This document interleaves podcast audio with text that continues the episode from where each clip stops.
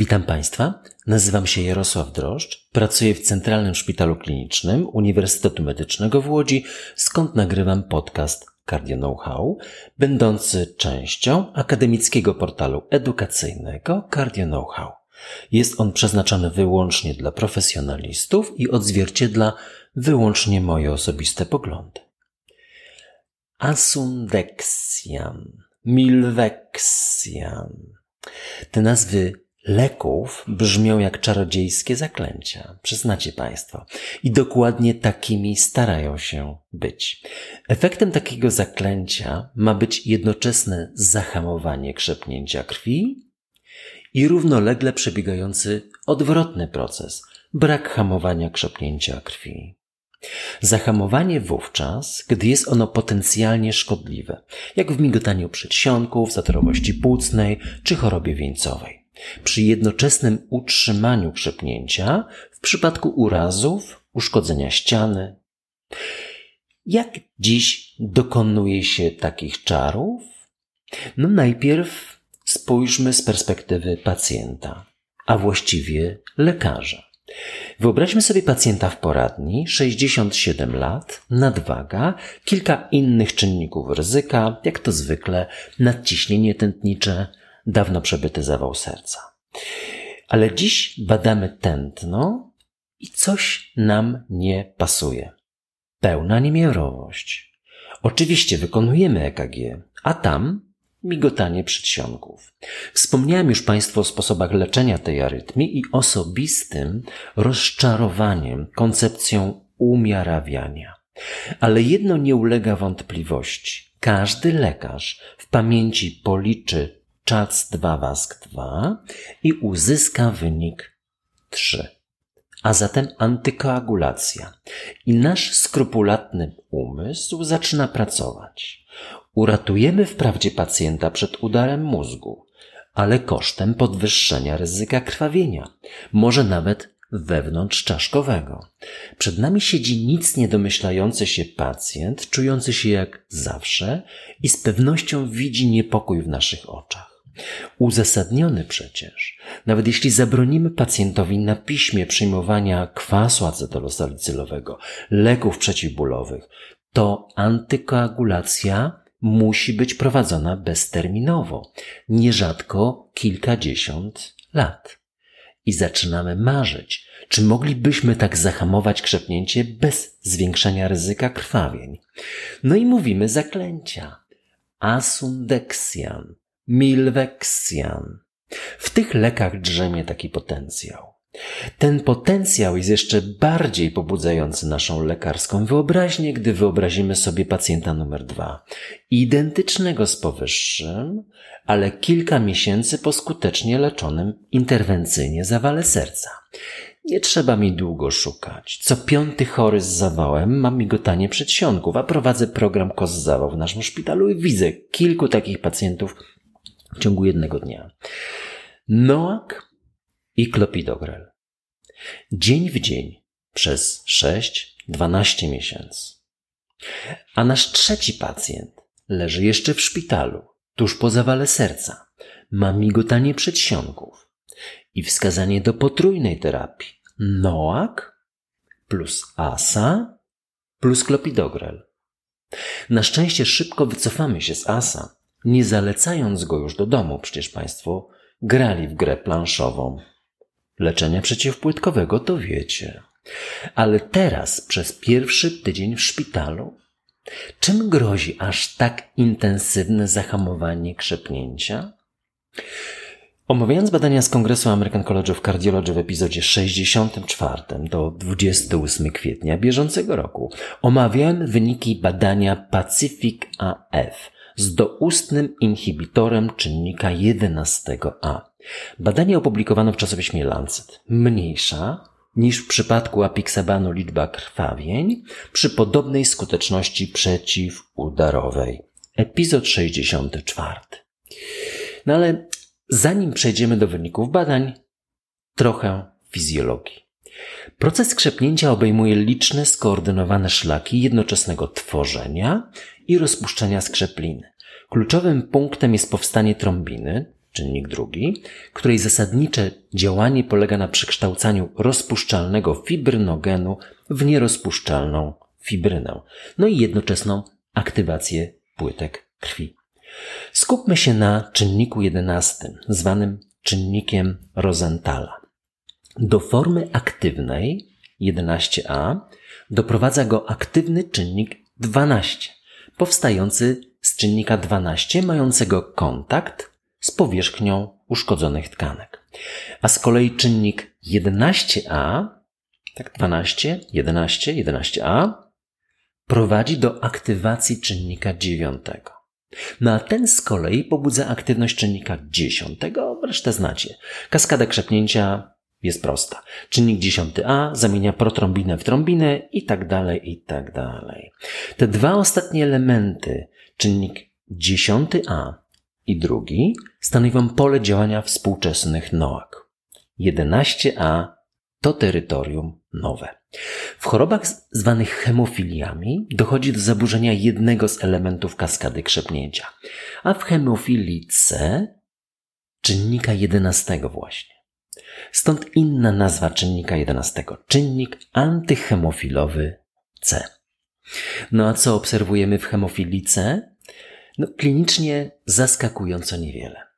Z jednej strony w zasadzie nie ma powikłań zakrzepowo-zatorowych, mniej zawałów serca, mniej udarów mózgu, aż o połowę, i prawie zupełny brak zakrzepicy żylnej. To moglibyśmy sobie jeszcze przypomnieć bądź zamarzyć bądź wyobrazić.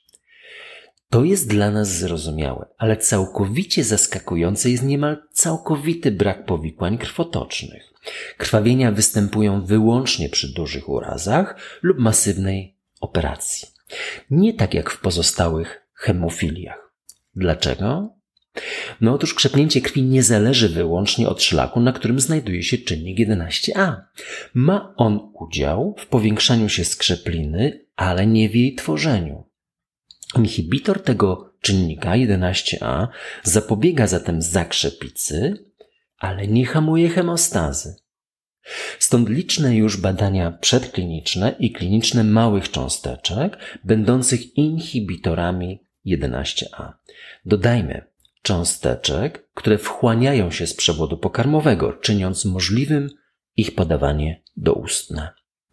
Wzór chemiczny C26, H21, CI, CL, przepraszam, F4, N6, O4. Powtórzyć? Nie, nie żartowałem. Graficznie wygląda to jak nieco bardziej skomplikowany cukier z takimi dodatkami. Chlorem, co tam jeszcze? Azot? No nic, wracamy do kardiologii i medycyny. Mm, a na ostatnim kongresie ESC aż trzy prezentowane badania z tego zakresu. Pacific AMI, Pacific Stroke, Axiomatic SSP. Dwa pierwsze z asundexianem, a trzecie z milvexianem. Badanie Pacific AMI.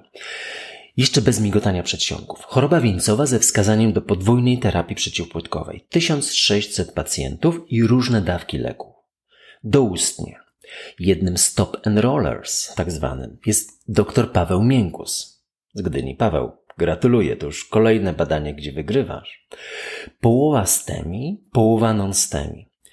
Jedna piąta klopidogrel. Pozostałe cztery piąte prasugrel, ticagrelor. Każdy pacjent z ASA, pominę farmakokinetykę działania asundeksjanu, testowano 10, 20, 50 mg.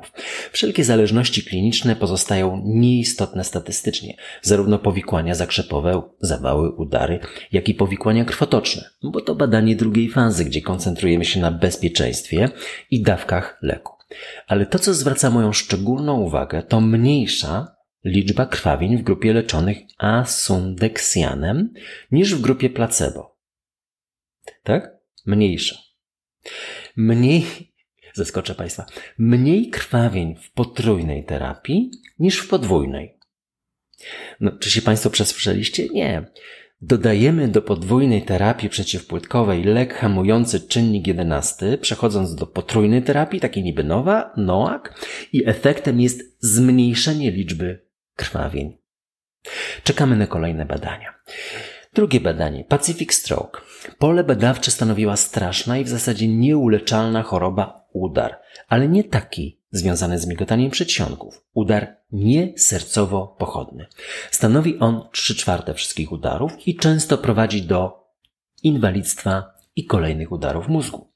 Przesłanie stanowiła obserwacja, że osoby mające hemofilię C, wrodzony niedobór czynnika 11, mają prawie o połowę mniej udarów mózgu a ci z udarami leczeni ASA i anty-10A rivaroxabanem na przykład o połowę mniej nawrotów udaru. 1800 pacjentów, różne dawki leku, podawane do 48 godziny od początku objawów udaru. Wyniki dla mnie niejasne. Mniej udarów niedokrwiennych lub TIA, ale w zasadzie tylko wówczas, gdy udarom towarzyszy jakaś inna manifestacja miażdżycy zawał serca, no także potwierdzenie miażdżycy tętnic wewnątrzczaszkowych USG. Ale założony punkt pierwotny, udary jawne, utajone w rezonansie magnetycznym, nieistotne i wydają się być gorsze po nowym leku. No i trzecie badanie. Axiomatic SSP. Milvexian. Zmniejsza o 30% kolejny udar mózgu w podobnym jak wyżej badaniu naturalnie, jako lek towarzyszący terapii przeciwpłytkowej. No i kolejne potwierdzenie brak wzrostu liczby krwawień.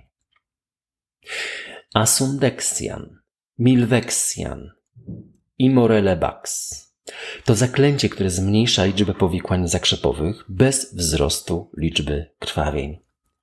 No i bez konfliktu interesów z mojej strony, tylko taka bezinteresowna życzliwość do nowości i ukłon dla postępu w kardiologii.